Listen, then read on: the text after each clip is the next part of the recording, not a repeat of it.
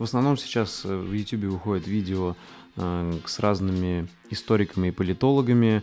И несмотря на мою любовь к истории, в этот раз я решил сделать выпуск с человеком, который профессионально изучает будущее, потому что, мне кажется, альтернативный взгляд э, не только на анализ ошибок прошлого, но и какие-то мысли и попытки прогнозировать будущее, это тоже важно. Потому что, несмотря на все наши разные политические взгляды, идеологии и какое-то видение истории, нам всем придется все равно жить как-то и уживаться вместе, эта война обязательно закончится, и нам всем придется обустраивать свою жизнь и как- как-либо взаимодействовать друг с другом. Поэтому сегодняшний выпуск будет с футурологом Данилой Медведевым. А, Данила поделится с нами своим видением самых важных и главных проблем будущего то, как это видит он, а, почему он считает, что прокачка интеллекта – это приоритет, и какие, на взгляд Данилы, сценарии будущего возможны больше всего. Извиняюсь за качество звука, а, надеюсь, это не помешает вам получить пользу от этого подкаста, поэтому приятного просмотра и прослушивания. А, я, когда я говорю про будущее, то я одновременно э, затрагиваю здесь э, десятки каких-то элементов. То есть нам нужно думать одновременно, а, причем не то, что мы должны про это что-то слышать, не то, что у нас в долговременной памяти должны быть какие-то идеи. Нам нужно это держать в рабочей, в оперативной памяти. А, пластик, климат, транспорт, а, производство продуктов питания, удобрения, экологию, океан, а, структуру расселения, роль городов в инновациях. И это я говорю только вот э, макро такие концепции, а на самом деле нам надо знать понимать эти концепции еще применительно к конкретным э, странам, конкретным городам, например, конкретным компаниям. Нам надо это понимать в динамике, то есть, а что у нас было 10 лет назад с городами, а что у нас сейчас с городами, а что будет через 10, через 20 лет с городами, какие драйверы, что по этому поводу думает Дубай, что по этому поводу думает Китай, что по этому поводу думает Турция, а и если мы не понимаем, скажем, структуру расселения вот, э, применительно к, например, интересам Турции и Арабских Эмиратов, то мы не очень понимаем, какой у нас будет расклад с точки зрения потенциальных э, точек инновационного роста, то есть а где люди будут собираться, грубо говоря. Да? И это просто маленький кусочек. А еще есть вот таких маленьких кусочков еще тысячи. Понял. Тогда вот ты перечислил важные темы, да, все там про пластик, э, экологию и так далее. Ну, как понимаю, ты озвучил самые важные, правильно, проблемы, вот когда перечислял? Самые понятные. Самые важные, э, они простые. Это нанороботы и усиление, нанороботы, усиление интеллекта и бессмертие. Три самых важных темы, которыми надо заниматься в первую очередь, бросив э, к черту все эти водоросли и весь пластик. Тогда такой вопрос, да, который невозможно проигнорировать э, очень понятный для большинства людей, знаешь, то есть как можно разделять пластик, когда ты там не доедаешь или у тебя идет война, да, то есть вот то, что сейчас происходит, то есть как Почему, допустим, предотвращение каких-то конфликтов э, военных это тоже неважная задача. Да? То есть, э, как бы понятно, там Харари писал, что вот-вот там войну победим и больше не будет войн, но, похоже, это не так. Э, факт такой, что это не так. Соответственно, может быть, это тоже один из важных э, пунктов, где, над которым должны думать куча людей и э, постоянно вот куча футурологов, ну, не, может, не обязательно куча, как минимум один футуролог должен быть все время рядом с президентом каждой страны и выдавать ему кучу прогнозов и объяснять, что почему, ну, что нужно сделать, чтобы война не началась. Я считаю людей, которые э, борются с войной, пацифистов, э, вот, которые говорят о том, что войну, войну надо прекратить, я считаю их э, ну, очень недальновидными. Я бы их назвал бесчеловечными, но на самом деле я понимаю, что дело не в бесчеловечности. Дело в том, что они просто не способны посмотреть дальше, чем на один день. У нас каждый год в мире умирает 50 миллионов человек.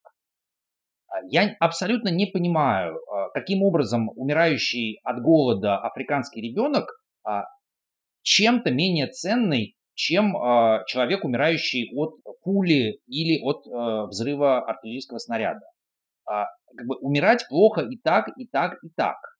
И мы, например, помним про аллею ангелов э, на Донбассе, где э, выбиты имена 100 детей, которые погибли во время конфликта от бомбежек и так далее.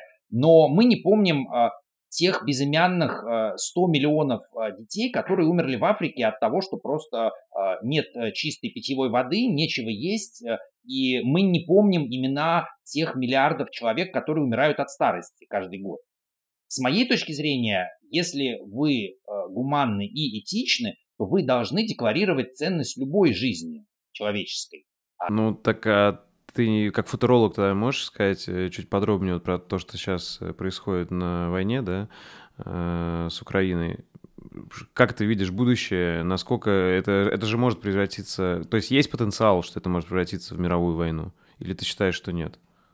Риск Третьей мировой войны, он проистекает не из э, конфликта России с Украиной.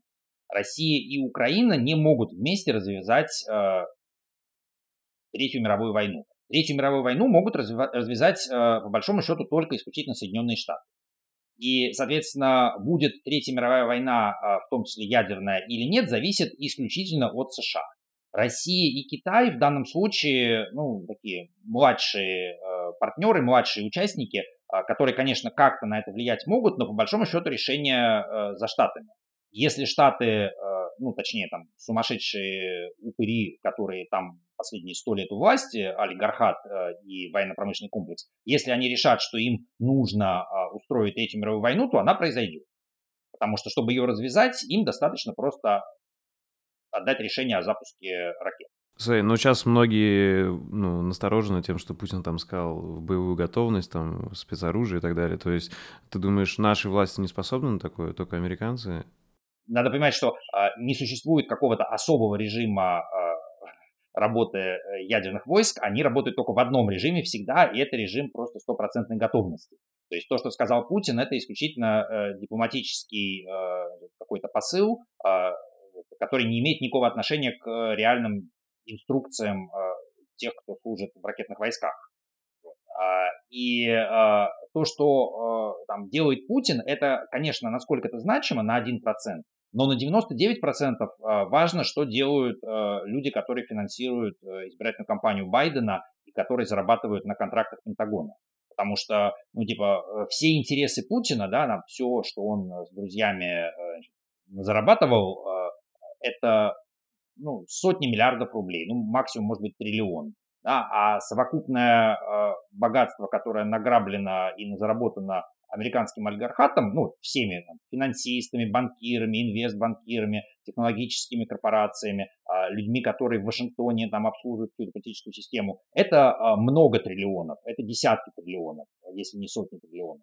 И а, триллион они тратят только каждый год на военно вооруженные силы. Военный бюджет Соединенных Штатов ну, близок к триллиону долларов ежегодный. Соответственно, а, будет ли мировая война, зависит от них. И э, ну, тут можно только посоветовать там, и Путину, и всем остальным а, все-таки соблюдать осторожность и э, не провоцировать э, бешеных собак, а, потому что они могут случайно сорваться с цепи и всех перекусать. Вот. Но э, я здесь как футуролог могу констатировать, что, конечно же, риски атомной войны, риски мировой войны, они, конечно же, есть. Они каждый год есть.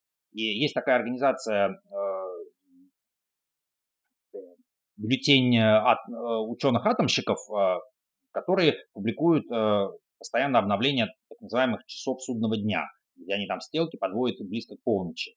И уже последнее время стрелки там что-то то ли без одной, ну, короче, без полминуты или без четверти минуты полночь, потому что и риск э, атомной войны высокий сохраняется, и климатическая катастрофа у нас тут э, приближается. В общем, ну, я как футуролог могу сказать, ситуация тревожная. Но э, основания для оптимизма для тех, кто в будущем разбирается и кто им управляет, основания для оптимизма есть. Можешь тогда перечислить эти основания, ну и начать вкратце, как ты считаешь, вот этот конфликт, когда он закончится, и, или это будет продолжение серии вот этих э, войн, которые уже и так были, да, там на разной территории. То есть, э, по сути, понятно, сталкиваются э, разные идеологии, разные силы, и, ну, есть ли какой-то футурологический конец этому, или единственный конец этому это ядерная война, или все-таки, как ты, ты видишь, позитивный исход, что люди договорятся? Ты понимаешь, вот этот вопрос, э, он же э, намного сложнее, потому что когда мы говорим, когда закончится что-то, да, вот есть, есть четкие физические процессы и биологические, например, вот, рождение ребенка. Да, беременность длится 9 месяцев. И мы можем сказать, когда э, заканчивается беременность. Потому что там происходит четкое, совершенно понятное событие. Вот, а, обрезали пуповину после того, как ребенка вытащили тем или иным способом. А когда ты говоришь, э, когда закончится э, война или когда закончится э, там, кризис, э, это зависит от того, э, как ты сам э, способен его э, разграничить и маркировать во времени. Потому что если ты смотришь на э, все процессы, которые идут в мире, то ты понимаешь, что этот кризис, э, он э, начался э, не в 2014 году, да, и не в 2008, а что этот кризис э, частично он начинался еще в советское время, когда там закладывались какие-то проблемы, а еще ты понимаешь, что у этого кризиса есть вообще-то там геополитические, климатические э, истоки, то есть это связано с э, ролью Украины э, географической, что она э, там, прикрывает э, потенциально те империи, которые на территории России исторически возникали, вот, и что это равнины, и что это пшеница. То есть некоторые истоки этого конфликта, они 10 тысяч лет назад, когда ну, так называемая неолитическая революция, то есть сельскохозяйственная революция происходила, когда вот, выращивание пшеницы и других зерновых стало чем-то очень важным. А, тогда это началось. Когда это закончится, ну, я думаю, что закончится э, значимость Украины как э, такой житницы, да, э, России или СССР или планеты, э, тогда, когда мы полностью перейдем к производству синтетического продовольствия в рамках бесприродного технического мира, то есть, в принципе, в 21 веке, скорее всего, это произойдет, будет э, какой-то момент, когда вот, пшеница, хлеб нам будут уже не нужны, потому что они будут производиться синтетически полностью. То есть и белки, и углеводы, все это будет синтезироваться искусственно а, с помощью, возможно, даже уже наномашин, ну, либо, по крайней мере, микроорганизмов. И тогда а, вот эта вот часть роли Украины в таком геополитическом раскладе, она исчезнет. Останутся какие-то другие куски, например, куски, связанные с вот этими всеми базами НАТО и там временем подлета ракет с Украины до Москвы, а к тому моменту, когда начнет широко распространяться а, умное роевое оружие, то есть, э, грубо говоря, вот не байрактары будут турецкие летать, там, каждый из них там, за миллион долларов или за 5 миллионов, да, а когда а, значит, дронов ты будешь покупать э, на рынке просто на вес. То есть, когда они будут весить там угу. 1, 2, Обесценятся. 3, 3 грамма, mm-hmm. да, и ты такой, э, взвесьте мне, пожалуйста, 5 кило дронов, и дальше этих дронов ты сможешь использовать там для каких целей. Либо на, своей, э, там, на своем участке, на ферме, на огороде, чтобы они, значит, боролись с вредителями, либо для того, чтобы э, уничтожать политических противников, да, например, Навального. И к тому моменту, когда мы окажемся вот в таком мире, а, роль атомного оружия, скорее всего, понизится, потому что повысится роль э, биологического и нанотехнологического оружия, и умного оружия, вот такого распределенного кибероружия. И, соответственно, тогда Украина никому будет не нужна, потому что э, какая разница, сколько времени подлетают ракеты э, от границ Украины и России до Москвы, когда ты можешь бросить этих злобных нанороботов через абсолютно любой канал доставки, то есть хоть на самолете их привезти 5 грамм, вот, а хоть с э, Алиэкспресса посылки. Угу. То есть э, сейчас, э, ну, два вопроса сразу истекают. Первое, то есть сейчас ты считаешь, это актуально, за что идет война, там вот со, со всем этим временем, подлетом э, ракет и так далее. Ты понимаешь, актуально тоже, здесь же ситуация какая? Если взять аналогию с шахматами, то у тебя разные шахматисты, а, они смотрят на разное количество ходов вперед, если грубо. А, и а, иногда бывает так, что какой-то а, неопытный шахматист начинает там, биться за какую-то пешку, а опытный шахматист понимает, что вообще ее не жалко. Можно пожертвовать и этой пешкой, и еще несколькими фигурами, потому что в другой части доски складывается победа. И вот сейчас проблема в том, что и Путин, и Байден, и Си Цзиньпин – это новички, которые, несмотря на то, что они, конечно, на голову выше в стратегии, чем э, там, любой обычный человек, но в футурологической стратегии они все импотенты, к сожалению, все трое. И ни один из них не понимает, что можно отдать спокойно совершенно и Украину, и, значит, э, там, уйгуров, э, и чем угодно пожертвовать а, ради того, чтобы э, обыграть всех в игру со сверхтехнологиями. К сожалению, это так. И поэтому является ли актуальным сейчас конфликт с точки зрения обычных э, политиков, да, он является супер важным с точки зрения меня, как футуролога, который понимает, какой может быть расклад к 2050, к 2070, к 2100 году, с моей точки зрения, а, Украина ни так, ни сяк, ни этак не важна. А, атомная промышленность, ядерное оружие не так, не так, которые на Украине находятся, не важны. Важны совершенно другие вещи, и, к сожалению, ну, как бы ни Путин, ни кто-то еще не способны играть на вот этой долгосрочной доске. Они видят только один-два шага вперед. Угу. Так тогда вот как ты считаешь, когда настанет это время, и настанет ли оно, э, когда будет оружие совершенно другого уровня, когда все это станет неактуально, такие, такого рода войны и конфликты? Э, вот ситуация с оружием другого вида, а, это же не главный фактор. То есть главные факторы – это те технологии, которые могут появиться для того, чтобы сделать это оружие другого вида. Потому что если мы говорим, а, ну, у нас была беседа, например, с Владимиром Пирожковым, где он рассказывал про а, свои кошмары.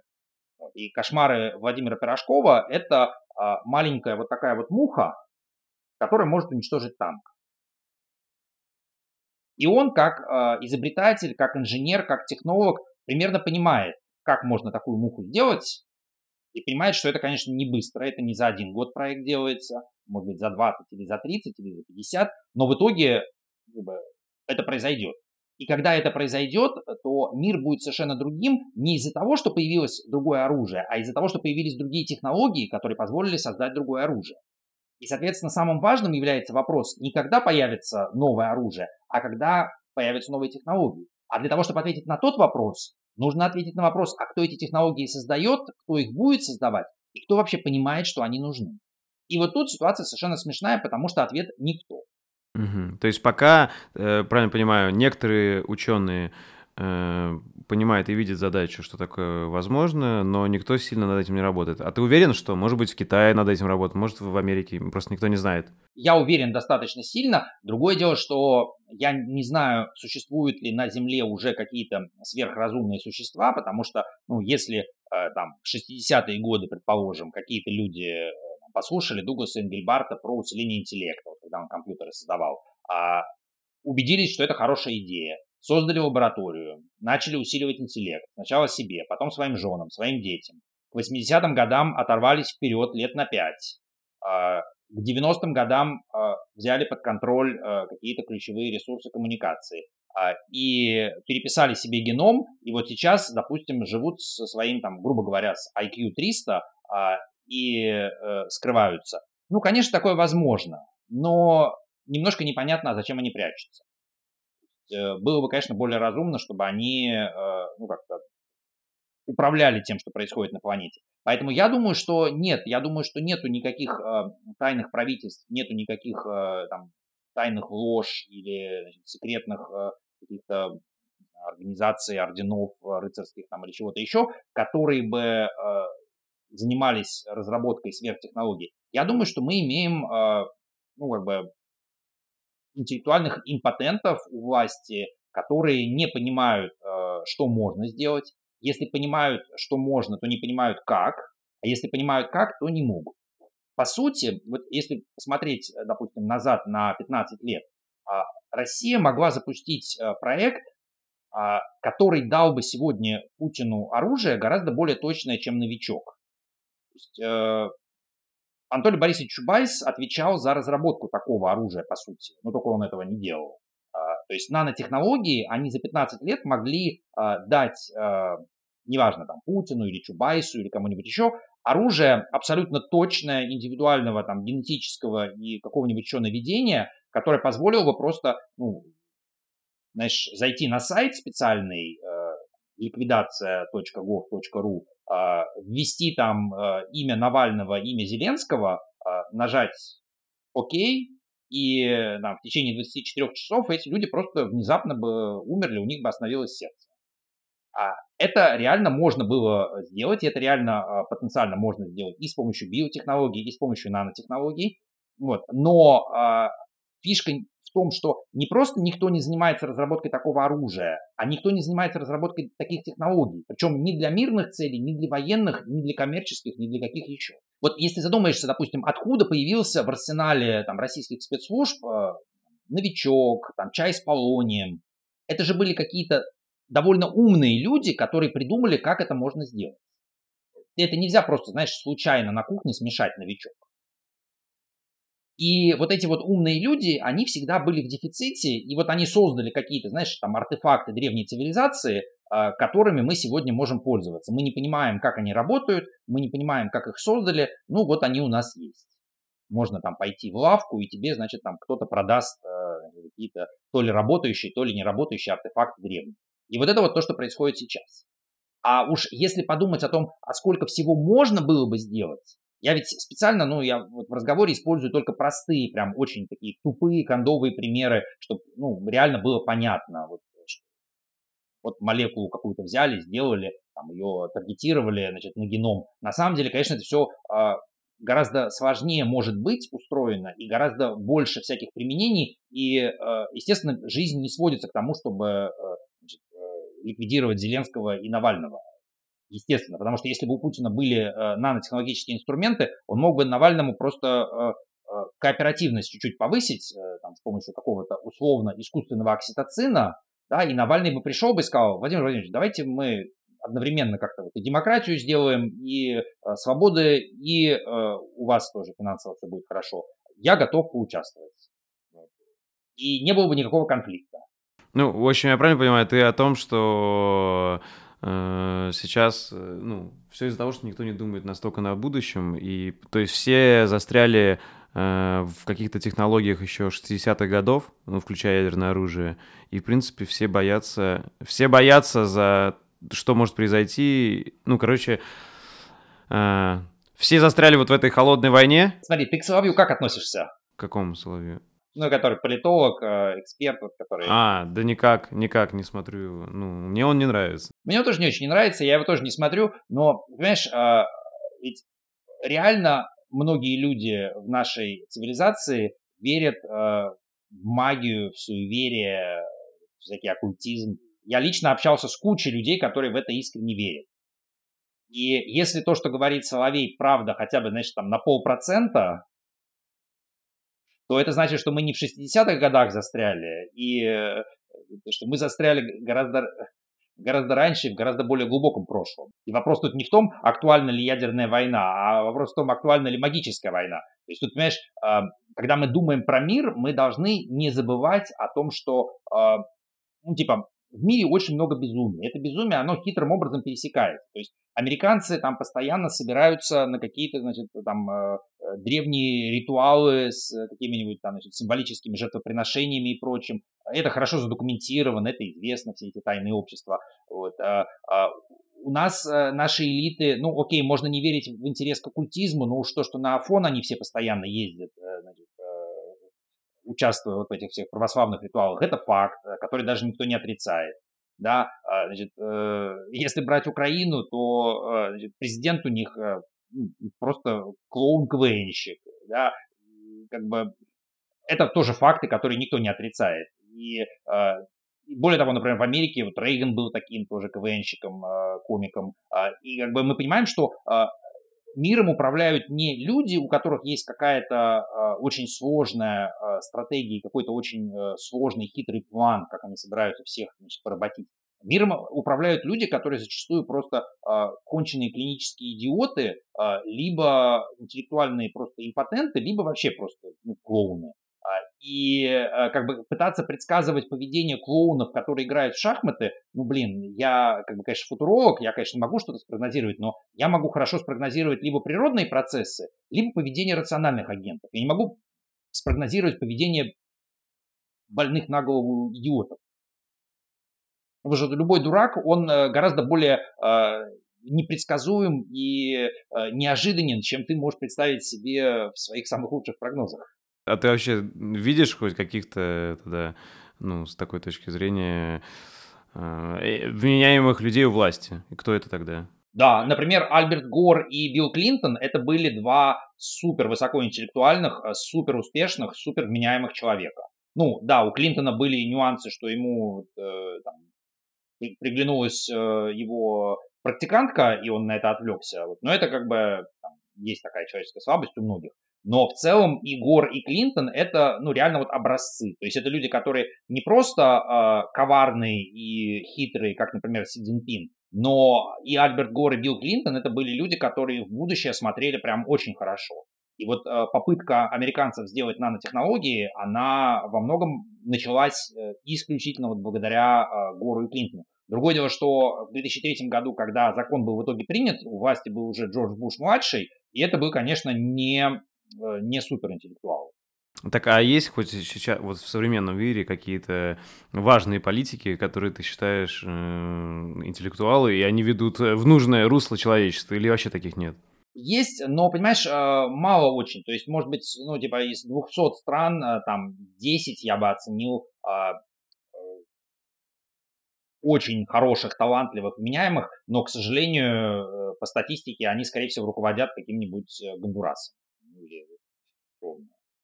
То есть э, тут же, понимаешь, тебе хочется, чтобы был и политик вменяемый, и чтобы страна у него была хорошая.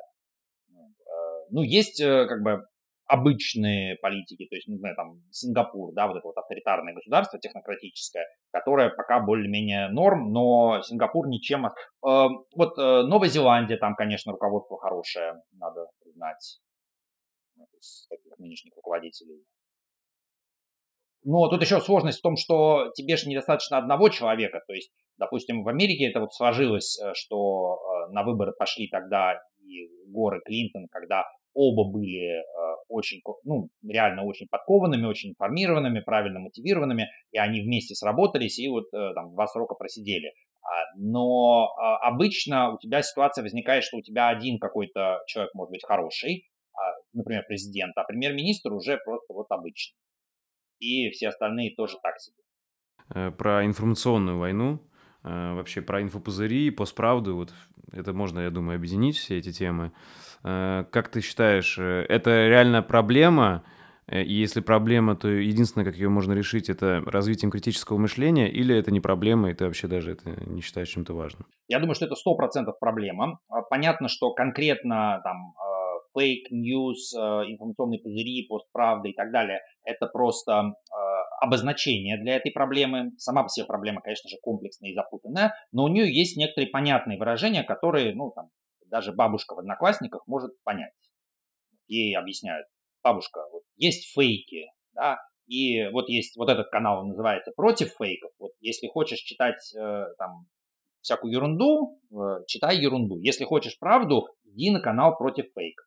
Вот. И это означает, что ну, худо-бедно работают в обществе какие-то, а, какая-то вот иммунная защита, какой-то иммунитет против а, ерунды. Но, к сожалению, этого недостаточно.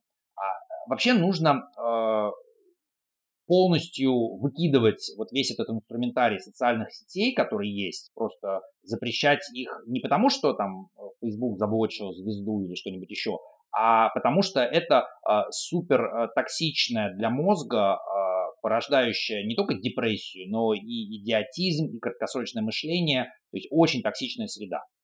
Вот. Ну, грубо говоря, представь себе, допустим, э, вот чтобы тоже использовать простую, понятную аналогию, представь себе, что мы сделаем социальную сеть, в которой мы добавим смайлики, э, например, со свастикой. Очевидно, что в этой социальной сети будет чуть-чуть больше фашизма, чем в обычной. Логично. Ну, грубо говоря, просто люди к этому привыкнут, правильно? Ты об этом имеешь в виду? Они привыкнут, ты им даешь инструменты, и ты им говоришь, смотри, вот не, не сердечко давай добавь, а давай поставь свастику. Вот. А если мы э, добав... убираем свастику и добавляем, например, значок э, пацифизма, то, наверное, в этой социальной сети э, при прочих равных у нас будет чуть-чуть меньше фашизма и чуть-чуть больше пацифизма. Потому что ты помогаешь людям выразить определенный тип мысли ты их наводишь на то, что нужно. Ну, ты к тому, что среда формирует мышление, правильно? Абсолютно верно, да. Как Маршал Маклюин сказал, да, medium itself is the message. Э, то есть э, инструмент, вот цифровая среда, которую мы создаем, она сама по себе определяет, какие там будут э, сообщения. И вот эта вся история с фейками, она невозможна была, например, в эпоху телеграфа. Она не была возможна в эпоху э, э, просто там письменности, не знаю, такое появление печатного станка. А, вот, и э, нужно выкинуть полностью существующие инструменты медийные. Ведь э, тут же тоже надо понять, э, вот то, что произошла замена газет э, электронными СМИ, а потом социальными сетями, это же никто не, не контролировал, это же никто не придумал у нас в истории были вот ну, такие люди, как Маршал Маклюин, да, который придумал вот эту глобальную деревню, концепцию, там множество других концепций, а, теоретик медиа, а, но никто же не пришел к Маклюину и не сказал, слушай, э, чувак, мы тут компьютеры сделали, ты не мог бы нам спроектировать, как вообще экосистема новостей должна в 21 веке быть устроена? Ну, типа, накидай там, сделай как-то. Этого не было. А эта система эволюционировала сама, причем она эволюционировала не для того, чтобы наши интересы учесть, или там интересы Украины, или интересы Беларуси, или там Тайваня, или кого-нибудь еще. Эта система эволюционировала, потому что в ней появились вот эти вирусные структуры, компании, которые зарабатывают на рекламе, и для них было выгодно, э, чтобы превратить нас э, там, в идиотов, э, чтобы мы больше кликали на рекламу.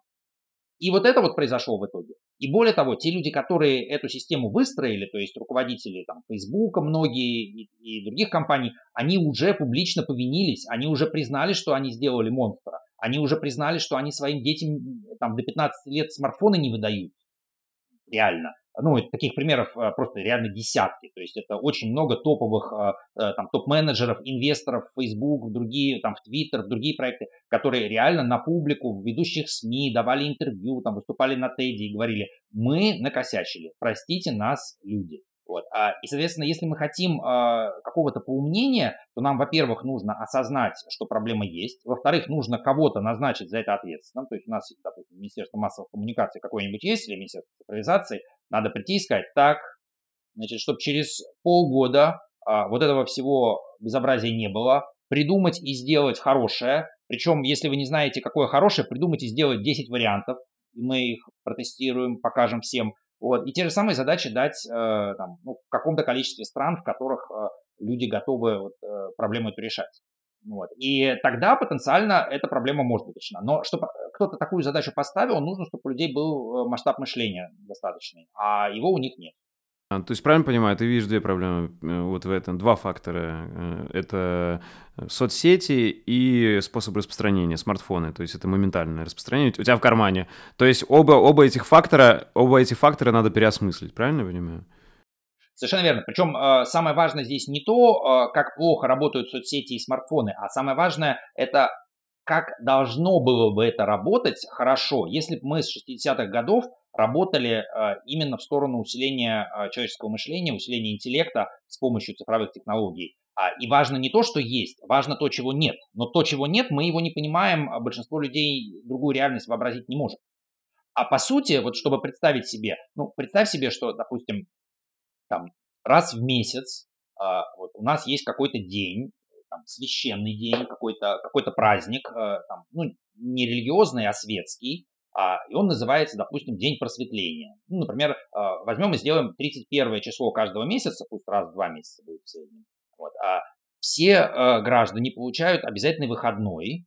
Они сначала там, не знаю, как-то принимают душ, моются, надевают какую-то белую одежду торжественную, чистую, вот, э, чтобы там символизировать нейтралитет, мир и прочее, и идут в какие-нибудь места, в которых, э, вот как, допустим, раньше были там стен газеты или газеты расклеивали значит, на улицах на стендах, а там стоят гигантские интерактивные какие-то панели, э, огромные, там не одна 4К панель, а там 50 4К панелей, на которых э, значит, подготовленные за этот прошедший месяц или два месяца э, диаграммы, схемы, графики, карты аргументов, тезисы в одну сторону, в одну э, сторону одной позиции, против этой позиции, аргументы, контраргументы, аналитика. И люди э, под руководством э, хороших, опытных фасилитаторов и модераторов, собра- собравшись вот где-то там, ну, условно, там в актовом зале школы или в спортзале школы местной, вот, куда они приходят, они обсуждают, а что же самого важного за последние два месяца у нас произошло, и что по этому поводу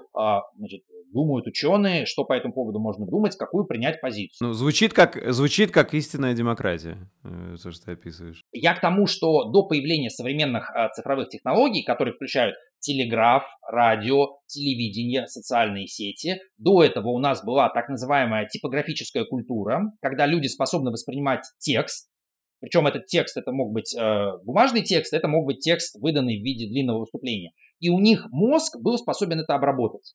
А сегодняшний мозг человека, который воспитан на мобильном телефоне и соцсетях, он способен воспринимать только крошечные вот эти кусочки, э, э, которые он видит в Инстаграме или на Фейсбуке, и он не способен, в принципе, воспринимать систему. И если мы хотим это исправить, то нам нужно, во-первых, отобрать смартфон, а во-вторых, выстроить какой-то новый способ общения, ну, например, вот как я сказал, э, там, день просветления, который надо раз в два месяца делать, чтобы люди могли погружаться в проблему, а, вырабатывать какое-то мнение по этому поводу и голосовать, например. Ну, там, берут и пишут решение какое-то там, или депутатам наказ какой-то дают э, раз в два месяца. Говорят, мы вот тут изучили вот это вот все, ну, как э, в Афинах была демократия.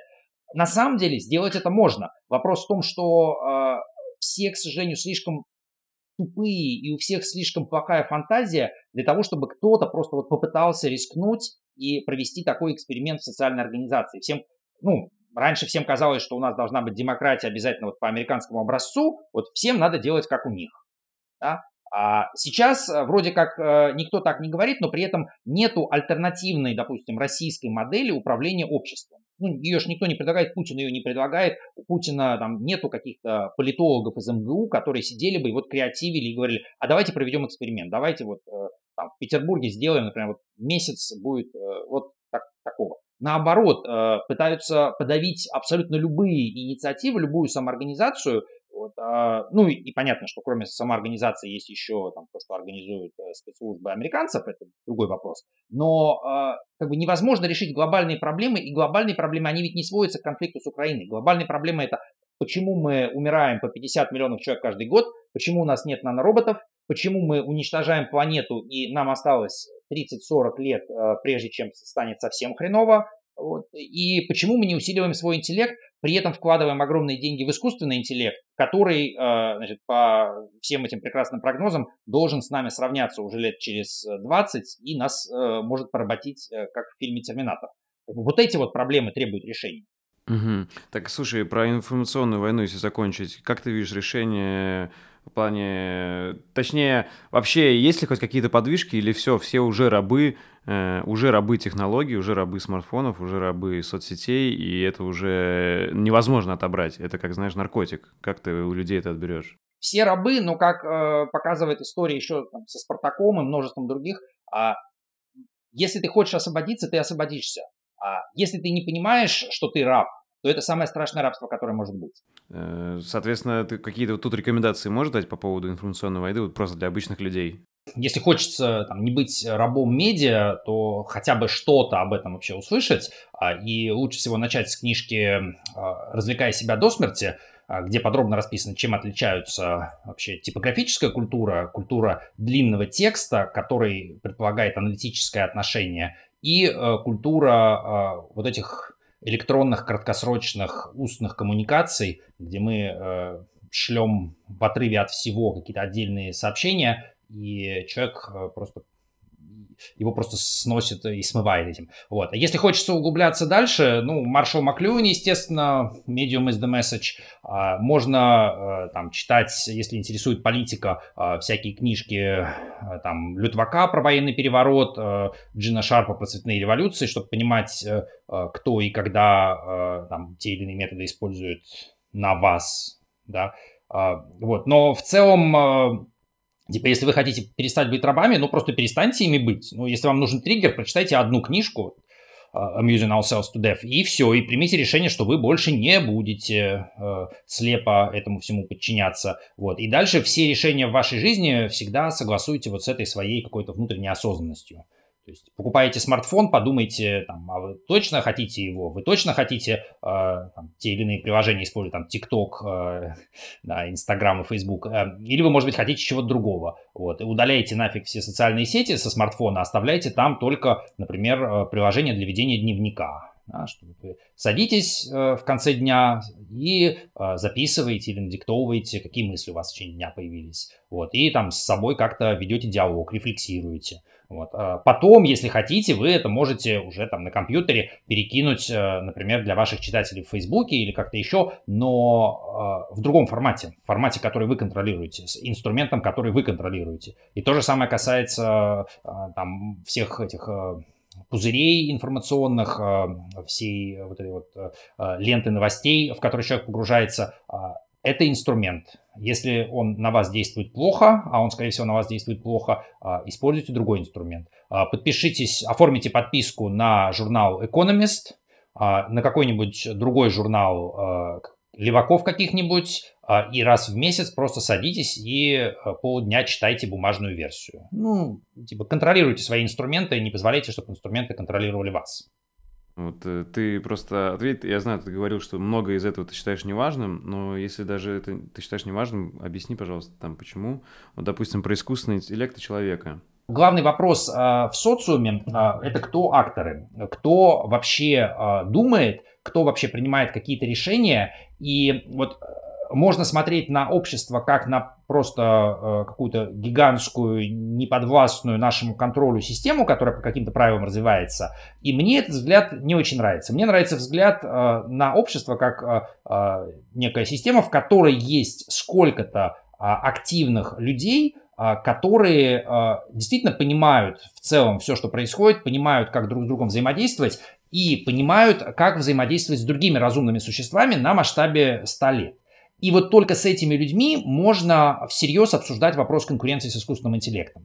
Потому что искусственный интеллект это ведь не э, автоматизация рабочих мест, которая э, типа лишит работы э, промышленных рабочих, курьеров, э, водителей такси. Э, искусственный интеллект это не про это. Искусственный интеллект это про э, мыслящих, думающих существ, которых мы хотим создать и которые могут в какой-то момент начать э, думать за себя и начать с нами вот в эту вот большую футурологическую шахматную игру играть и конкурировать. И мне хочется, чтобы к моменту, когда искусственный интеллект сверхразумный появится, а, чтобы мы сами были, во-первых, достаточно проапгрейжены, а, и достаточно сильны для того, чтобы с этим искусственным интеллектом мы могли на равных общаться а, и дружить, и вместе как-то развиваться, а чтобы не было ситуации, что искусственный интеллект мы должны искусственно принизить, чтобы он ничего не мог сделать, а, но и не было бы ситуации, что искусственный интеллект нас поработит, а мы просто будем сидеть и листать Инстаграм. Ну, я правильно понимаю, что а сейчас ты видишь, что вот идут какие-то разработки, и все это выглядит так, что типа искусственный интеллект может э, появиться, но э, большинство людей не будет понимать, как он работает, а значит, ну, они уже в чем-то будут его... И будут его рабами, как минимум, там, вот, э, э, нейросети, алгоритмы соцсетей, это можно же назвать в чем-то. Дело в том, что э, то, что ты там э, становишься рабом э, в соцсетях, э, рабом этого нейросетевого алгоритма, это уже не проблема, потому что проблема твоя раньше началась. Проблема началась, когда ты стал просто рабом соцсетей. А кто управляет этими соцсетями, другие люди или искусственный интеллект, это по большому счету не важно. Ты раб в любом случае. Вот. Проблему острую я вижу в том, что искусственный интеллект создают те люди, а, которые сами его не понимают.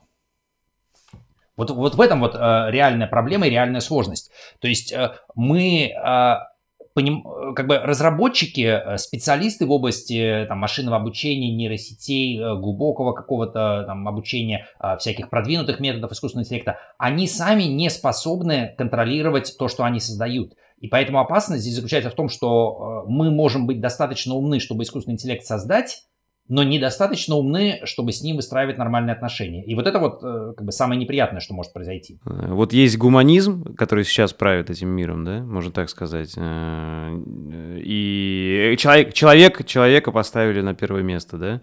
А, там до этого в мире правили больше религии, когда ставили Бога на первое место. Вот, то есть сейчас ты предлагаешь ставить технологии, то есть технократию какую-то? Нет, я предлагаю ставить разум на первое место. Я предлагаю ставить э, разум, э, то есть способность человека э, или машины э, думать, э, чувствовать, воображать сложные штуки. Вот. Я предлагаю ставить не э, там рефлексы и желание пожрать на первое место, а способность э, там, писать симфонии, э, проектировать сложные системы, создавать технологии, э, строить космическую цивилизацию. Вот эти вещи предлагаю поставить на первое место. А если кто-то хочет просто пожрать, ну, как бы ребята, вы сами себя вычеркиваете из списка разумных не потому, что кто-то вас там дискриминировать будет, а просто потому, что вы сами отказываетесь. Вы просто вырываете э, разум из своей головы и выкидываете его в помойку. Ну, как бы, я что ли виноват, что вы это делаете? Ну, соответственно, э, если... А ты вообще допускаешь, что есть какие-то опасности, э, если поставить разум на первое место. Ну, то есть разум же может, может, смотри, по идее разум какой-то логикой может дойти, ну, до каких-то очень жестоких вещей в стиле там вот сегрегации какой-то или э, вот, как ты сказал, там заповедники делать, э, типа обычно. Не-не, это невозможно. Людей. Дело в том, что ты приводишь здесь примеры там не логики, ты приводишь примеры как раз э, примитивных инстинктов, то есть сегрегация, ну, например, э, там в нацистской Германии или в ЮАР или в Америке, она возникла не э, как следствие разумности или э, там, большого количества логики или аргументов каких-то, нет, а Логика э, даже во времена рабства, например, американского, логика была совершенно понятная, что, конечно, все люди имеют право на свободу. И были страны, э, в которых э, это совершенно четко было сказано. Там, Европа, например, с, которая проходила как раз там, эпоху просвещения в то время. Вот. А, а рабство это был личный интерес, это было желание побольше сосредоточить ресурсов, денег. И это не разум, это как раз инстинкты. Это когда ты говоришь, я хочу вот больше, мне всего, всего, всего хочу, это неразумно.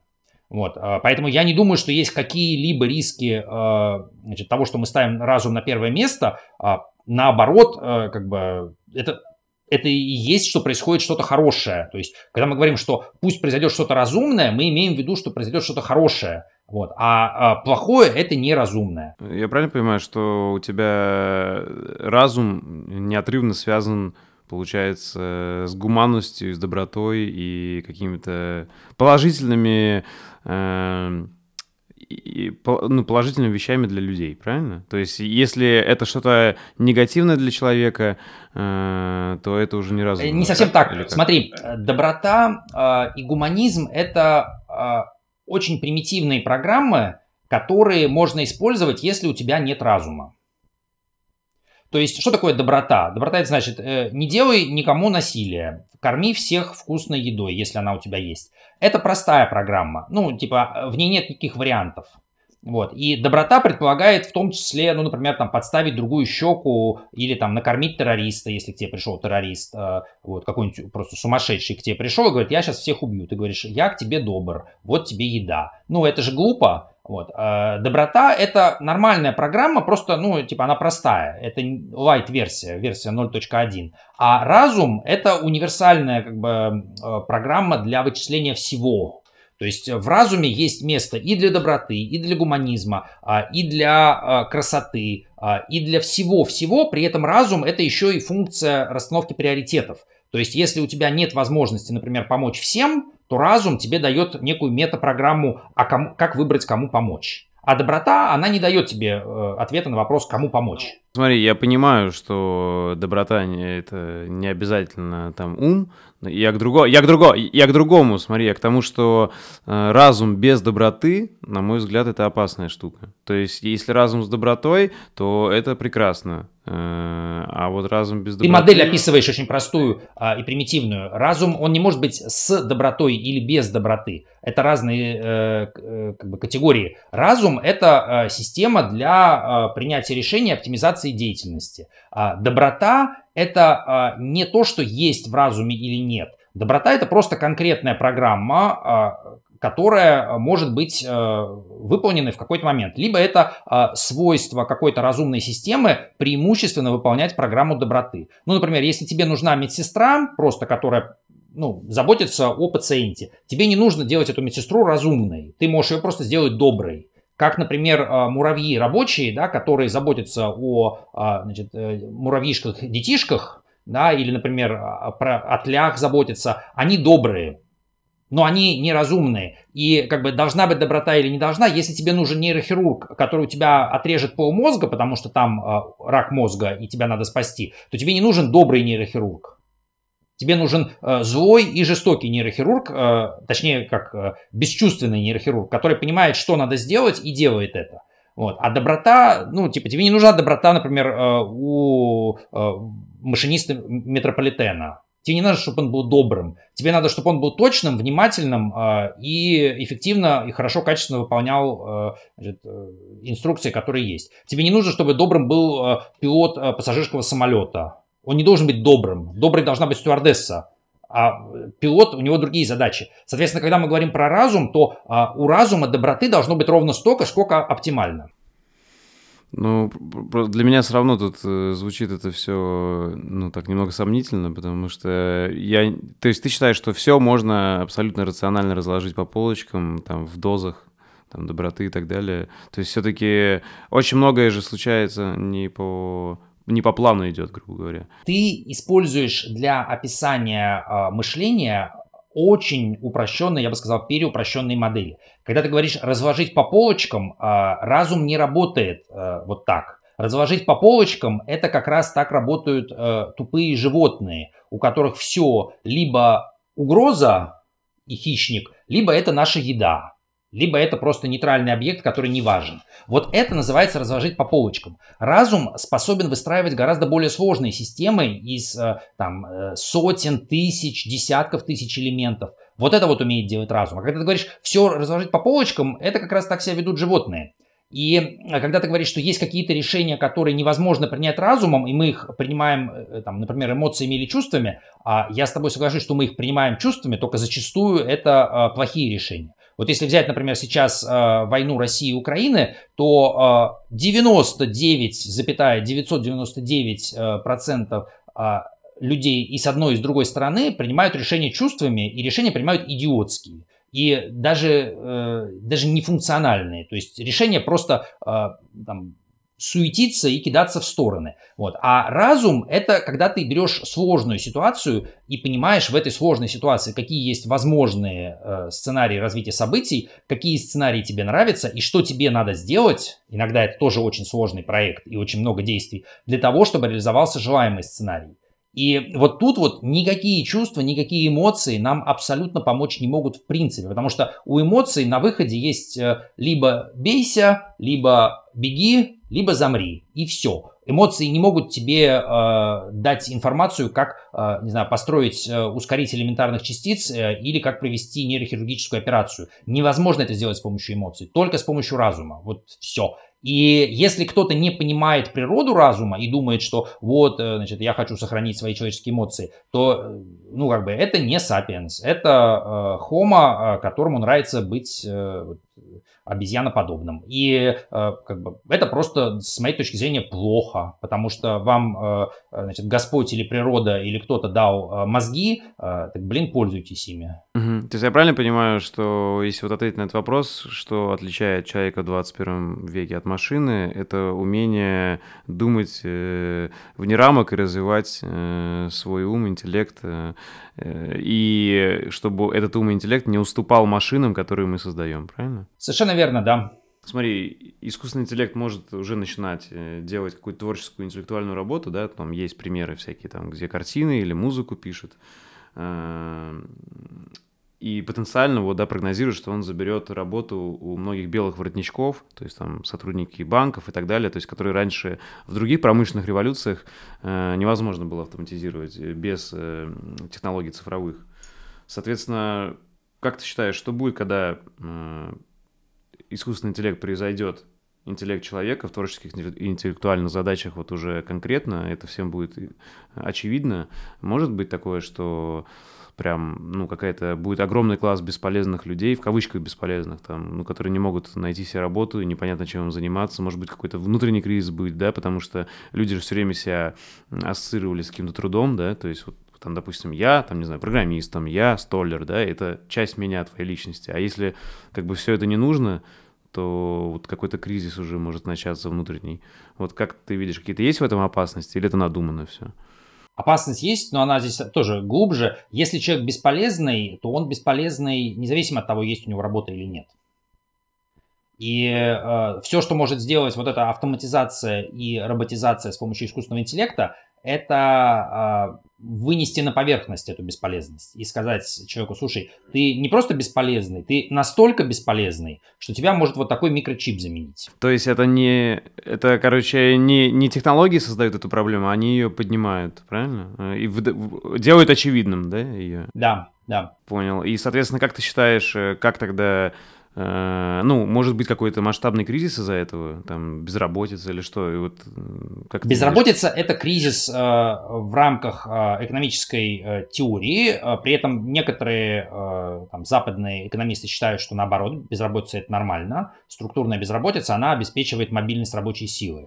Вот. И э, понятно, что э, там работа, с одной стороны, дает людям смысл. Есть одна очень хорошая статья о том, как э, каком-то моногороде, там, по-моему, фарфоровый завод, кажется, был, э, э, который э, создавал для людей смысл, потому что вся их жизнь структурировалась вокруг заводского гудка, вокруг каких-то циклов, связанных с производством и с работой. А когда этот завод обанкротился там, в 90-е, наверное, годы или в 2000-е и закрылся, то люди просто потеряли способность к планированию вообще ну, например, бюджет на месяц не могли уже больше планировать, потому что ты планируешь бюджет, когда у тебя есть зарплата предсказуемая, которую ты получаешь, а не когда у тебя просто, ну, типа там 2000 отсюда прилетело, там отсюда. И у людей просто, э, и это очень хорошо там расписано и задокументировано, как э, просто когнитивные способности просели очень сильно, потому что действительно э, обычный человек, он чаще всего не самостоятелен в своем мышлении он нуждается в том, чтобы быть частью какой-то системы, как муравей э, является частью муравейника, там волк является частью стаи. Но это же, извини, что перебил, это же как раз часть природы человека, да? Вот мы стайные. Да, э, безусловно, это часть природы человека, просто э, раньше эта природа, она э, нормально работала, потому что мы жили в стабильном обществе. Вот э, если взять и посмотреть, э, там, как вот полмиллиона лет назад человек появился, да, и вот 200 э, лет назад у нас э, запустился этот переход к бюрократическим э, промышленным формам существования, который сегодня мы вот наблюдаем уже в, в максимальной стадии, когда речь идет о том, что человек теряет полностью вот эту структуру. Так вот, в традиционном обществе природа человека социальная, она нормально функционировала и хорошо соответствовала реальности. В современном обществе, там, где ты э, не часть социума, а там, где ты просто какой-то чертов э, винтик на Юду или там на э, Амазоне или значит, где-то еще в какой-то системе, э, в Яндекс там, Такси, например, да, вот в этой ситуации человек теряет э, вот эту социальную поддержку, и это проблема, которая уже происходит. Она произойдет не когда машины полностью заменят человека, она произошла уже сейчас. То есть э, а, для человека нормальным является быть частью какой-то богатой социальной среды, в которой есть э, там, постановка целей, общие ценности, коммуникации. А какие могут быть э, коммуникации у водителя Яндекс Такси? Ну, они с пассажирами, с пассажирами, может, интересные истории друг другу рассказывать. Это в хорошем сценарии. В плохом сценарии э, они только в одну сторону, э, через 300 метров поверните направо, через 500 метров поверните налево. Вот. И это э, на самом деле является ужасной э, и дегуманиза- дегуманизацией, и десоциализацией, и десапиентизацией. И э, вот это вот, э, на самом деле, то, за что э, руководители таких технологических компаний, как там Uber, Amazon, э, Яндекс Такси, их нужно просто ловить и вешать на столбах. Подожди, это очень радикально ты тоже сказал, конечно, как будто ты призываешь... Это совершенно не радикально, это совершенно нормально. То есть ты берешь 100 э, тысяч человек и опускаешь их э, с уровня социального э, существа до уровня просто винтика в машине, тебя за это вешают на столбе. Это абсолютно нормально и вообще никак не радикально. Тогда смотри, у меня тут два вопроса вот в этом моменте. Э, первый, вот чуть-чуть назад на него можно кратко ответить, не развернуто, а второй сейчас вернемся к этому. То есть, я правильно понимаю, э, вот насчет разума, если ты считаешь, что вот разум поставили бы люди, ну, общее, как сказать, э, интеллектуальная масса и элита, и правительство поставили бы интеллект на первое место, то и войн бы не было. То есть разумные войны, разумные люди бы не воевали. То есть, грубо говоря, и ситуация, которая сейчас там вот Россия, Украина и другие войны, их бы просто не было бы, если бы разум был на первом месте, потому что это нелогично, правильно, да? Конечно. Разумное существо может воевать э, иногда с другими неразумными. То есть, если тебя окружили дикие звери, э, то ты будешь с ними сражаться, э, несмотря на то, что ты разумный. Но если э, ты окружен разумными существами, либо если их хотя бы какой-то процент, то, конечно же, ты воевать не будешь. Конечно же, ты найдешь э, любое э, другое решение, потому что у тебя есть возможность э, э, вообще-то обсуждать гипотетические сценарии, то есть так называемое контрфактическое мышление, когда ты говоришь, окей, а давайте представим себе, что мы сделали вот это. И ты переносишься мысленно в этот мир, твой собеседник разумный переносится мысленно в этот мир, вы там взаимодействуете. Вы Да, и вы говорите, ну, в принципе, нам нравится так больше. И более того, вы можете договориться о том, как пройти даже вот в ситуации, где каждому из вас выгодно другого кинуть, вот эта известная дилемма заключенного – да, если вы можете договариваться, если вы можете коммуницировать, вы можете сказать, слушай, товарищ, давай мы сделаем вот так вот. Я вот тут вот это, тут вот это. Ну, как там, знаешь, э, волк, э, э, значит, коза и капуста задачка. Типа, если ты разумное существо, ты можешь найти, типа, сказать, окей, давайте сделаем вот так, а здесь вот так, здесь вот так. Вот, а, типа, давайте мы вот сделаем систему, передадим там ключи вот этим вот ребятам, с ними еще как договоримся. То есть, конечно, разум абсолютно точно нас э, защищает, э, вакцинирует э, от войн прям 100%. И от огромного количества других проблем тоже. Угу, то есть то, что сейчас описал, это идеальный вариант, как должны вот минские переговоры проходить, правильно? Где люди должны... А вместо этого как бы каждый считает, что, ну, типа, даже если там встречаются разумные существа, то они не верят в разумность собеседника, и иногда правильно, вот. Э, и э, как бы еще же как происходит? У тебя же переговоры это только часть участников, еще куча участников снаружи, и с ними тоже надо общаться, и тоже разумно. Вот. А как бы то общение, которое было у России с Европой, с США и с, ну, и с Украиной, это все что угодно, но только неразумно. И в обратную сторону тоже? Или это только... Ты имеешь в виду Во все стороны. стороны? Обоюдно Угу. Смотри, тут проблема в том, что э, в глубине где-то у тебя существо может быть разумным. Но если оно вынуждено опуститься на примитивный уровень, ну, мы же знаем, что, допустим, разумные люди в толпе э, теряют разум. Угу, да. И вот, по сути, то, что мы сейчас наблюдаем э, на геополитическом уровне, вот сегодня, э, это э, такая толпа, э, которая потеряла разум. То есть люди, которые были вроде бы раньше нормальными, там, президенты европейских стран, э, там, э, какие-то руководители научных организаций, э, руководители международных организаций, они все как будто коллективно свихнулись. И мы понимаем, как это происходит. То есть э, ты добавляешь э, там в муравейник, э, значит, немножко, не знаю, там какой-нибудь конопли, да, или там алкоголя, и у тебя муравьи такие, а, да, топчись оно все конем, там, давайте разнесем этот муравейник сейчас тут по веточке. Вот. Ну, как бы ты видишь, что они реально просто теряют э, способность к мышлению. И это происходит не только на уровне рядовых пользователей Фейсбука и рядовых граждан, это происходит и на уровне руководителей тоже.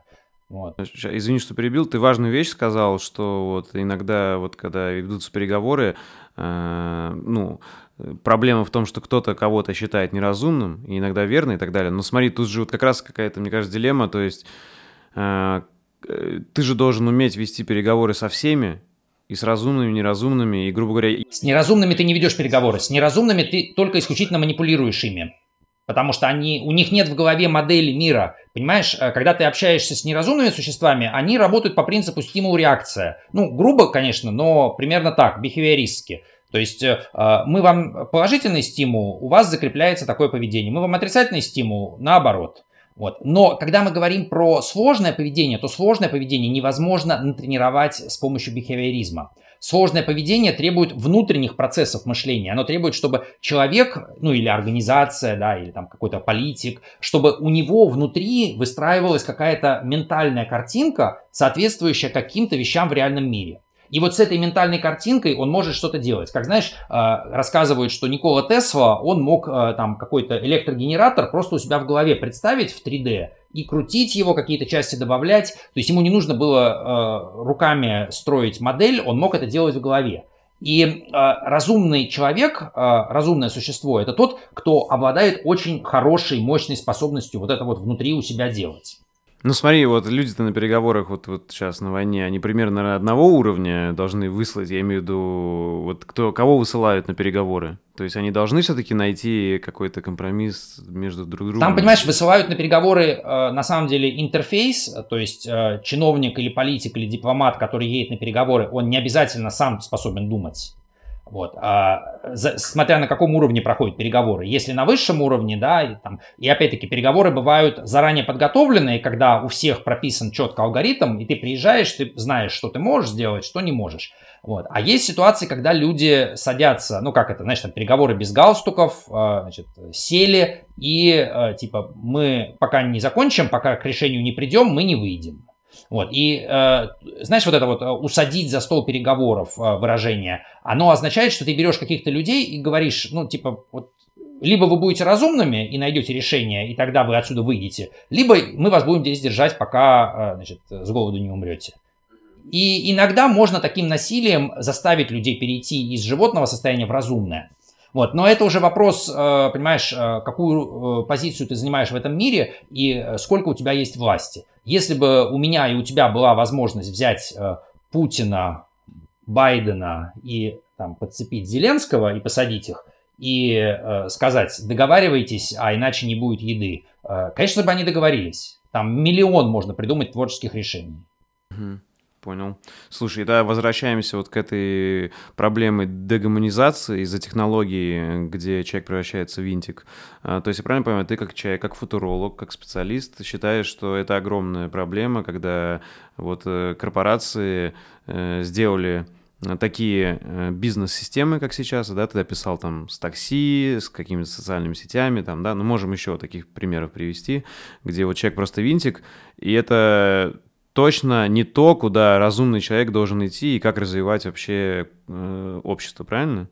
Как тогда ты видишь, что это должно быть? Как это должно быть? Абсолютно точно. Это аморально. Вместо этого должно быть э, а, обогащение человеческой деятельности. Человеку нужно давать возможности э, для того, чтобы реализовывать свои творческие способности, свои интеллектуальные способности. Э, человеку нужно давать право ставить цели в своей работе, в своей жизни. То есть у него должна быть автономия, у него должна быть возможность развиваться, у него должно быть понимание того, что он может брать там, каждый там, каждый год, допустим, подниматься, а, брать более сложные задачи. И э, задача любой организации, одна из задач, это обязательно стимулировать э, вот такие возможности. То есть государство, на самом деле, даже в Конституции, там, в Советском Союзе, например, это было прописано, да, э, у нас в России есть, правда, конечно, формальный во многом, но есть указ о целях национального развития, где говорится о том, что государство обязано обеспечить каждому человеку возможности для развития. И эти возможности должны происходить все время, и те 8 часов, когда он работает, и те 8 часов, когда он отдыхает, и даже те 8 часов, когда он спит и когда он на выходных. Когда, тут смотри, какой сразу стоит вопрос. Мне кажется, мы тут плавно подходим тогда к капитализму. Вообще, это реально ли это в, в экономической системе капитализма или нет? Потому что, ну, многие нас сейчас с тобой послушают, скажут, что два какие-то фантазера говорят о чем-то не, вообще несбыточном. Потому что, ну, как ты это представляешь вообще вот э, в той экономической, политической среде, которой вообще сейчас мир существует. То есть, когда капитализм победил, и это единственный возможный вариант, э, ну, понятно, есть какие-то гибридные, гибридные системы, типа там Китай или э, Скандинавы некоторые, но по сути все равно единственное, единственное, что работает капитализм, да. Так, а, есть консенсус в мире. Этот консенсус а, говорит, что капитализм показал а, свою принципиальную ущербность. А этот консенсус выразили, в частности, э, руководители всех ведущих американских предприятий. У них там есть э, э, совет по бизнесу, большая общественная организация, в которую входит CEO всех крупнейших корпораций, там Apple, Amazon, General Motors, вот все они. И э, несколько лет назад они подписали э, обращение, ну, меморандум некоторый, о том, что корпорации, компании обязаны учитывать не только интересы владельцев, но и интересы так называемых стейкхолдеров, то есть всех остальных э, групп в обществе, включая работников это настолько фантастическая э, как бы уступка обществу, э, которая раньше в течение 100 лет для капитализма была неприемлема. И это произошло ну, вот, несколько лет назад. А это уже неформально? Это работает реально? Или... Не, это еще пока не до конца работает не везде, но это э, на уровне декларации это признали. То есть это открыто, официально сказали. Мы не можем просто зарабатывать только бабло, нам вообще-то надо думать и про все остальное тоже. И это как бы вот уже произошло. Соответственно, говорить о том, что капитализм э, где-то как-то там мог или может остаться, уже поздно. Вот уже от него отказались э, все главные капиталисты мира. Ты имеешь в виду, что сами, сами капиталисты пришли к тому, что капитализм зашел в тупик, и они сейчас думают, что будет дальше, правильно? Или как? Или... Ну, они, естественно, они не хотят радикально менять, естественно, они там не хотят э, рисковать, но э, то, что нужна другая система, это не обсуждается вообще. Это, ну, потому что это, с этим все согласились. Дальше есть э, э, международная межправительственная комиссия а, по изменению климата, которая в последнем отчете а, явно тоже совершенно признала и констатировала, это научный консенсус, что а, нынешняя капиталистическая система, она и на планетарном уровне недопустима и неприемлема, что мы, конечно же, должны ее поменять. Поэтому здесь сто процентов можно сказать, что, конечно же, капитализм это пройденный этап, о чем, собственно, нас Маркс и Ленин предупреждали, что это произойдет. А, они опередили свое время, правильно? А, понимаешь, Маркс и Ленин, они были просто разумными существами. Они были не а, машинами или животными, которые останавливаются только когда вокруг нечего жрать. То есть, знаешь, э, кролики, которые жрут траву, они ведь не могут э, как-то остановиться в своем размножении. У них есть программа, надо жрать и размножаться, жрать и размножаться. Но тогда как ты видишь вообще, э, что тогда будет дальше? Это что-то какая-то смешанная система капиталистическая, социалистическая или что-то вообще другое? Сейчас уже происходит образование этой смешанной системы. Э, про это э, есть, во-первых, цели устойчивого развития, которые приняты во всем мире как обязательные, так или иначе. Есть такая концепция ESG, то есть экология и общество и governance, то есть внутреннее руководство, а, то есть то, что каждая компания, каждая организация должна думать в том числе о том, а как она с работниками обращается. Есть э, специальные показатели, и все крупные компании, э, ну, по крайней мере, как-то для начала а, начинают в эту сторону смотреть, начинают что-то делать. Вот, э, поэтому все этот процесс перехода от капитализма к чему-то новому, он уже начался. Другое дело, что я лично считаю, что его, конечно же, нужно ускорить и форсировать, нужно строить э, утопию, нужно ставить амбициозные задачи, не просто цели устойчивого развития, нужно ставить э, цели радикальных прорывов, в том числе связанные и с бессмертием, и с усилением интеллекта, и там со всем остальным. Вот. А, и тут вопрос э, только в следующем, что вот если э, те сапиенсы, про которых мы сегодня говорим, а, достаточно эффективно смогут э, там, отрефлексировать, понять свое место и взять власть, то изменения в мире произойдут очень быстро супер быстро. То есть за год, за два система может быть изменена полностью. Ты видишь, что это возможно без войн? И это, конечно же, возможно без войн. Единственное, что, конечно, некоторые не сапиенсы, а некоторые простые обезьяны, они захотят, конечно, как-то противодействовать, но э, там это достаточно легко решается. То есть про это у Лютвака в книжке «Государственный переворот» четко прописано, где кого надо изолировать, э, каких безумцев, для того, чтобы они не могли ничего сделать. То есть э, тут вопрос просто вот выстраивания этого консенсуса, выстраивания этого светлого образа будущего. И э, как бы, я думаю, что выстраивание этого образа будущего и этой стратегии в том числе будут вовлечены и какие-то из нынешних лидеров.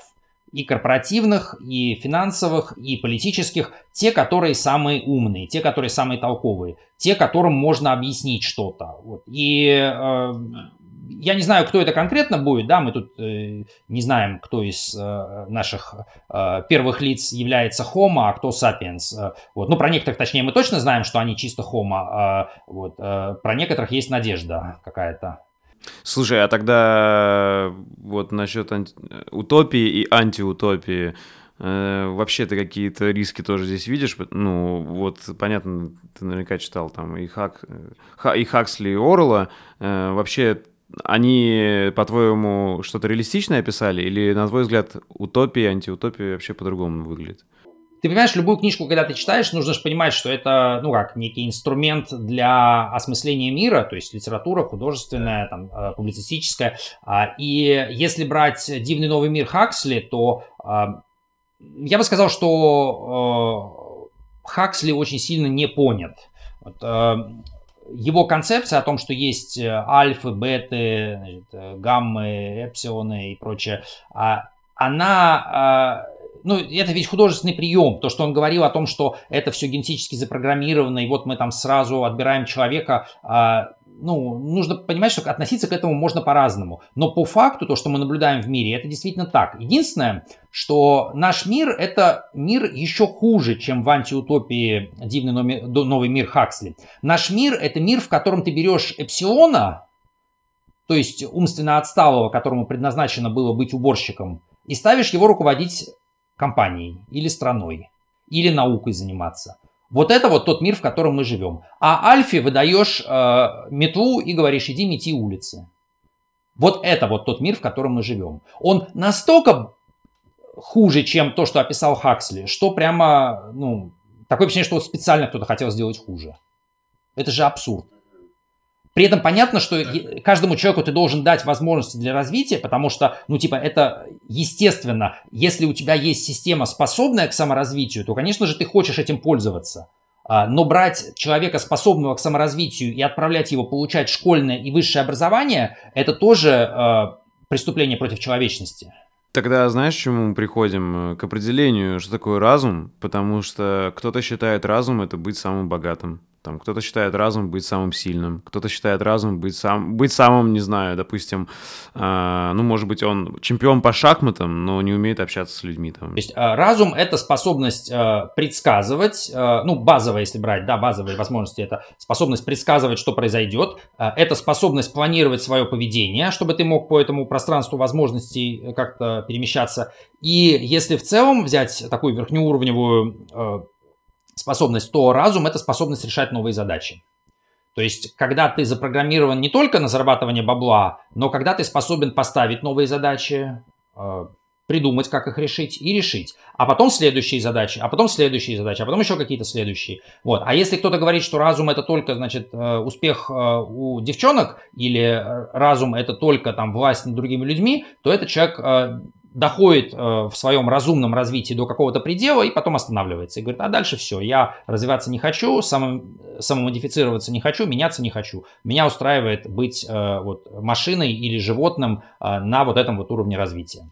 Так, э, тогда ты видишь какую-то э, тенденцию, вот все-таки какая может быть утопия и какое может быть общество э, без вот э, антигуманных этих вещей, корпораций, соцсетей, где, которые рабами делают людей и так далее. Как, как, каким ты видишь гуманное общество будущего? Гуманное общество будущего – это а, общество, в котором а, мы, во-первых, а, провозгласили а, возможность его построить и в двух словах, по крайней мере, описали, что это может быть, донесли эту идею до а, зрелых и высокостратовых, вот если брать классификацию по стратам Эллиота Джекса, людей, то есть тех, которые потенциально могут быть там на уровне 6, 7, 8 и выше.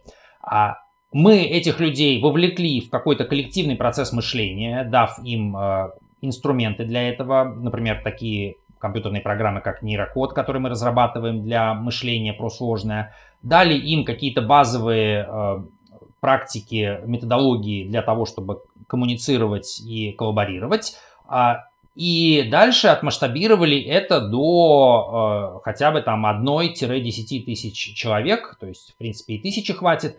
А, не пуская э, в эту систему ни одного идиота и ни одного подонка. Как понять, кто идиот, а кто подонок? А, как понять, кто идиоты, э, это достаточно легко. Если ты занимаешься там, обучением людей э, мышлению, то ты совершенно четко понимаешь, на каком уровне находится твой собеседник. То есть у нас есть достаточно специалистов, которые могут людей, по крайней мере, вот по этим двум ведеркам разложить. А что касается подонков, то тут прежде всего, э, ну, во-первых, институт репутации, конечно, существует, но вообще достаточно просто хорошего психиатра, который проведет интервью и определит, присутствуют ли там психопатические, социопатические тенденции. Вот, а, то есть э, это достаточно простая решаемая задача. А, то есть мы же здесь, э, ну, либо мы же не хотим идеальных людей собрать. Мы хотим собрать людей, которые базово разумны, достаточно сильно, достаточно мощно, и которые э, при этом не являются аморальными, э, в общем, вредными и так далее. А как бы внутри дальше они друг с другом разберутся. То есть, если ты вот этих вот тысячу э, или там десять тысяч вот таких вот разумных, этичных людей соберешь, то несмотря на те разногласия, которые у них есть, они договорятся, они поймут, что сделать, они самоорганизуются, они друг друга организуют, э, и при этом никто не пострадает. А что думаешь насчет вот сейчас призывов, э, что русские рабы, выходите на улицы, делайте митинги, остановите войну?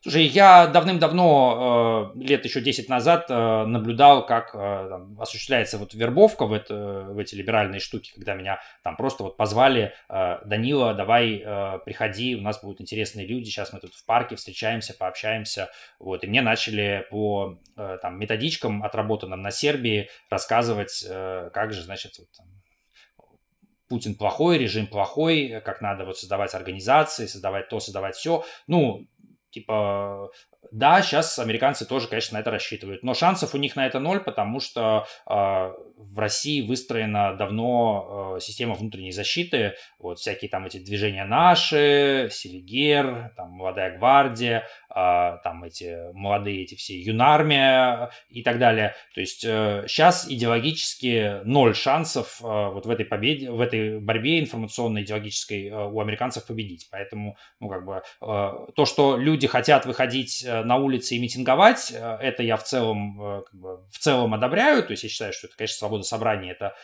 необходимая часть любого здорового общества, но в данном конкретном случае, скорее всего, это ни к чему особо не приведет, и как бы, я бы посоветовал действовать другие, другими методами и с другими целями. Вот, а просто выйти попротестовать, ну, как бы, и так уже протестов э, мы услышали, что они есть, их достаточно, и как бы протестами в данном случае горю не поможешь. Слушай, а как ты считаешь, как вообще могут люди вот э, помочь в целом? Вот многие же хотят помочь, и вот это предлагается как вариант выйти на улицы, типа, и, и там протестовать, э, чтобы война скорее закончилась, чтобы политики договорились. На самом деле, самое тупое, самое омерзительное, что может быть, когда люди выходят на улицы и просто вот, типа, мы толпа, у нас единство, мы все вместе. Вот. Это довольно тупо. А, что не тупо? Не тупо это а, диалог, это дискуссия, это а, аналитика, это творчество, это какой-то системный подход. Это значит, собираетесь группами по 5 человек на кухне и там, делайте короткие там, на, на полчаса доклады по разным аспектам ситуации, придумывайте планы, потом общайтесь со следующей какой-то группой, потом еще со следующей, потом еще со следующей. Можете при желании использовать существующие для этого структуры. Идите в там, дома культуры, которые есть, идите э, там, в местное отделение Единой России, общественной палаты, куда угодно, и говорите, нам хотелось бы серьезного взвешенного разговора про то, что происходит и что надо делать. А, практически э, уверен э, на 100%, что в большинстве случаев э, вам не откажут, и там какая-нибудь местная общественная палата, какой-нибудь общественный совет, наблюдательный совет там, по правам человека сям, в СМИ проведите дискуссию какую-нибудь. Только не надо орать всем, что там москаляку на геляку или там, там хохлов всех разбомбим, вот, а ну как бы рассуждайте вдумчиво, разумно, и на самом деле можно таким образом эскалировать разумность хоть до Гутереша, то есть до генсека ООН, хоть до Байдена, хоть до Путина, хоть до кого угодно. Просто, ну, как бы докажите, что у вас, кроме громкого голоса, есть еще что-то, почему вас нужно слушать. Угу. Так, тогда перейдем к этике технологий. Э, самый вот важный вопрос для меня, знаешь, кто решает, какое будущее формировать, выбирает нужные нам технологии и контролирует и стимулирует их развитие. То есть вот как, э, как люди выбирают тех, кто это решает и почему? Люди не выбирают. Это такой же дурацкий вопрос, как и вопрос, э, кто выбирал президента Путина. А президента Путина никто не выбирал, он сам выбрался. А, ну смотри, но мир-то считает, что демократия существует и что надо выбирать. Мир может считать все, что угодно. А, как бы некоторые люди долго считали, что Земля плоская, некоторые до сих пор так считают. Вот. В данном случае, а, конечно же, демократия существует просто как вывеска. А, по факту решения, конечно же, во всех странах принимаются в интересах элиты, в интересах меньшинства, принимаются тем же самым меньшинством. Причем большая часть этих решений касается просто разделения большого пирога денег. Вот. Решение по поводу поводу технологий, по поводу будущего не принимаются а, практически никем, поэтому я пришел как бы вот на эту пустую поляну, где используя метафору, да, шахмат, а, валяются какие-то алкаши по углам, вот, и какие-то доски перевернуты, какие-то фигуры разбросаны, и я говорю, поскольку вот мне нравится играть в шахматы, я сейчас поставлю доски, расставлю по ним фигуры и буду играть, сам буду играть с этим миром а, без участия этих тупых алкашей. Вот, и именно вот так вот это происходит. Поляризация общества и расслоение на бедных и богатых, умных и глупых, э, там вот людей, кто э, в себя что-то, улучшения какие-то вставляет, да, и, грубо говоря, уже э, ну, физически может дольше жить и так далее, и обычные люди. Вот к чему это все может привести-то? Что будут какие-то прям, могут быть, знаешь, какие-то конгломераты людей со всеми благами, а вокруг них какие-то огромные гетто, вот если антиутопии вариант представить, или как? Не, ну здесь э, рассвоение экономическое произошло уже давно. Рассвоение по функции мышления, оно должно произойти, и это будет скорее хорошо, потому что э, разумные люди смогут э, что-то, наконец, э, полезное делать в этом обществе. Вот. А э, то, что касается э, социальных последствий, ну, я надеюсь, что э, последствий как таковых не будет, потому что не э, только эти изменения произойдут. То есть э, я надеюсь, что вот именно это интеллектуальное рассвоение и выделение вот этих вот умных людей, оно приведет к тому, что можно будет наконец-то отстроить нормальную социальную структуру, и тогда все, собственно, станет замечательно. Окей. Okay. Ну, тогда, может, какие-то последние твои слова, знаешь, вообще о будущем на, бли... на ближайшие 50 лет или 25, э, вообще там России и мира, каким ты его видишь?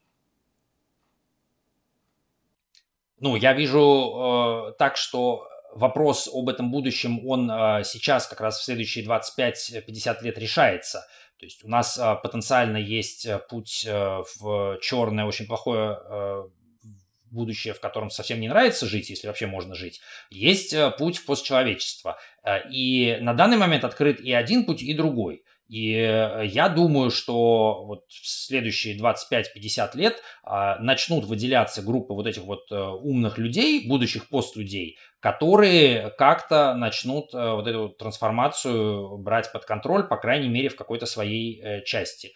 И как бы, если им удастся это сделать, то у нас есть шанс. Если нет, то, в общем, лучший сценарий это просто откат к средним векам и массовый голод это как бы лучшее из того, что нас ждет, если постчеловечество мы не сможем построить.